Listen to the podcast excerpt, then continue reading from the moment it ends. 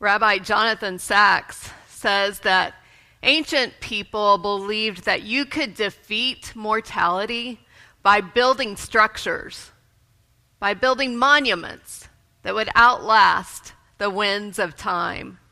But the ancient Jewish people were different. The Jewish people dared to believe that mortality could be defeated by engraving your ideals into the hearts of your children, and they into their children, and they into theirs. For this reason, some rabbis teach call them not your children, but call them instead your builders.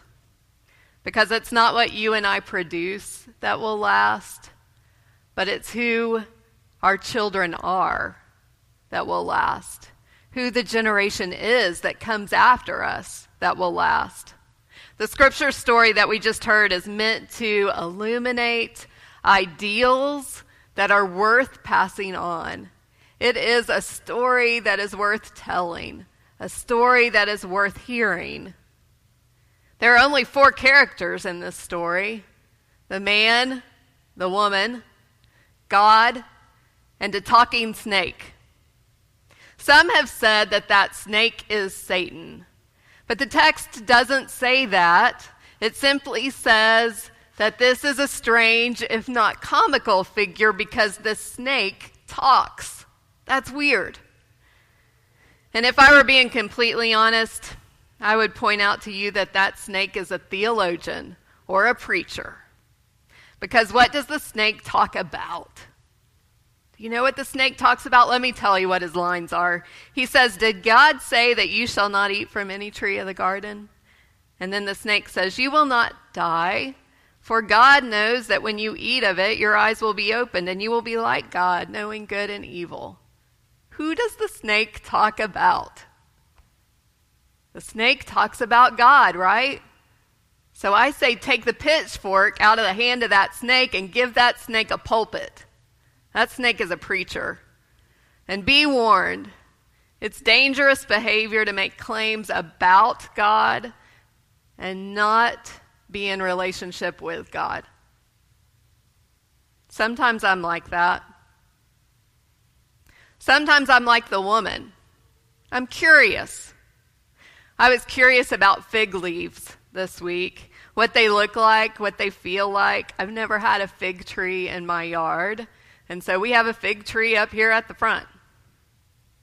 When Michael Williams writes about this particular story in the Bible, he says that the man and the woman make for themselves sandpaper aprons. That's what a fig leaf feels like. That sounds terrible, doesn't it? Fig leaves having the texture of sandpaper, fig leaves aren't really suitable to be undergarments. It can be good to be curious. You learn things that you need to know. Sometimes I'm curious about a boundary or a rule.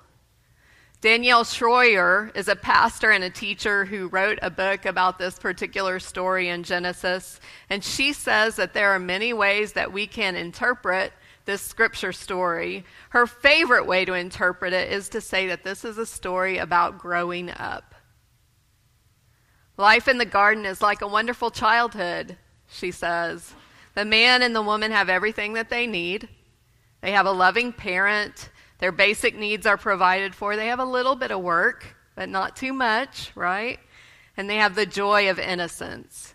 But then questions arise, and the man and the woman get curious. Every parent of a child who is growing up has heard questions like, Why can't I do that? Who says that you know best? What happens if I do this? Sometimes children brazenly choose rebellion, but other times they just stumble across it. That's what happens in my house. Have you ever asked one of your own after they broke a rule, why did you do that? Didn't you think that through? Usually the answer in my house is, I don't know, or no. Because when we are growing up, we are just beginning to learn what's at stake.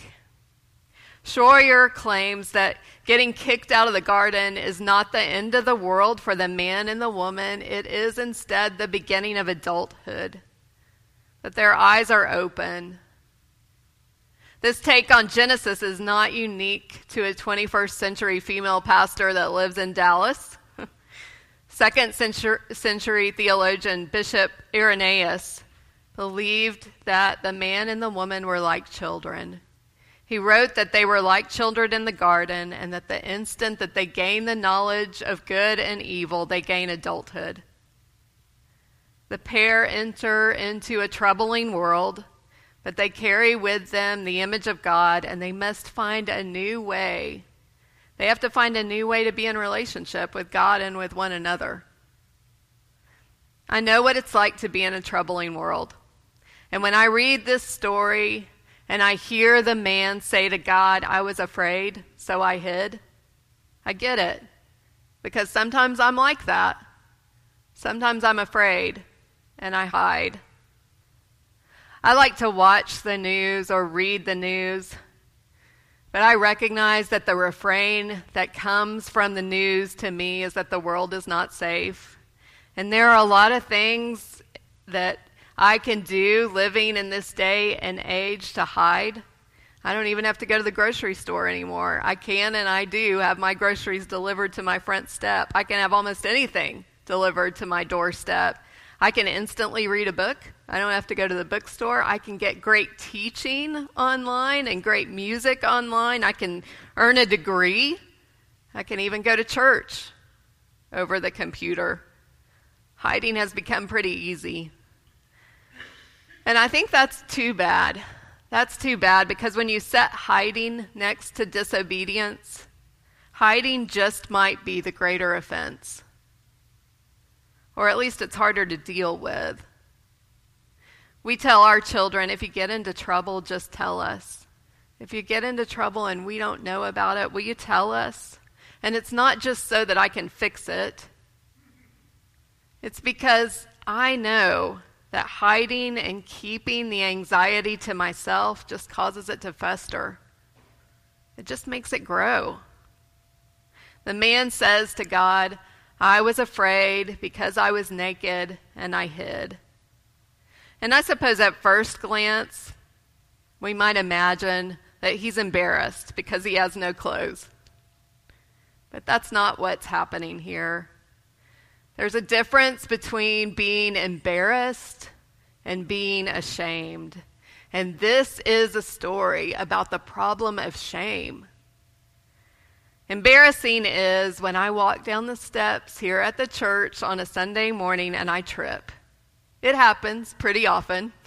Somebody will see me, but you know what? We can laugh together. We laugh together, and I laugh because I know that whoever sees me gets it. They understand what it is to trip over your own foot. They get that. They've done it at one time or another. That's embarrassing. But shame is different. Shame happens when I believe that no one would understand, that no one would get it because I'm somehow flawed or I'm unworthy. I'm not good enough. And while there certainly could be some guilt involved in this Genesis story, the man and the woman, they do cross a boundary. Guilt is triggered when we know that we did something wrong. But when there is guilt and no shame, we just fix the wrong, right? We just make it correct. We make it right. Shame whispers not that you did something wrong, but that you are something wrong. And shame tells you that you should hide, that you should grab whatever's next to you. Grab that fig tree, grab that sandpaper, and put it on. And that's exactly what they do. Oddly enough, what neutralizes shame is vulnerability. Coming out in the open, speaking that you feel shame the best way to work against shame is to tell somebody, I feel ashamed. Fear and shame are a terrible combination, and they have the power to stop us, to render us powerless. And we find both in this story, both fear and shame. My favorite Genesis theologian, Walter Brueggemann, says that God does for the couple what they can't do for themselves, and that is deal with their shame. God can and does deal with our shame and deal with our fear. The faith walking course that we sometimes teach at this church teaches that there are three things to consider when you are placing your shame before God. Remember courage, remember compassion, and remember connection. So it's compassion for yourself, courage to speak up, and connection with other people.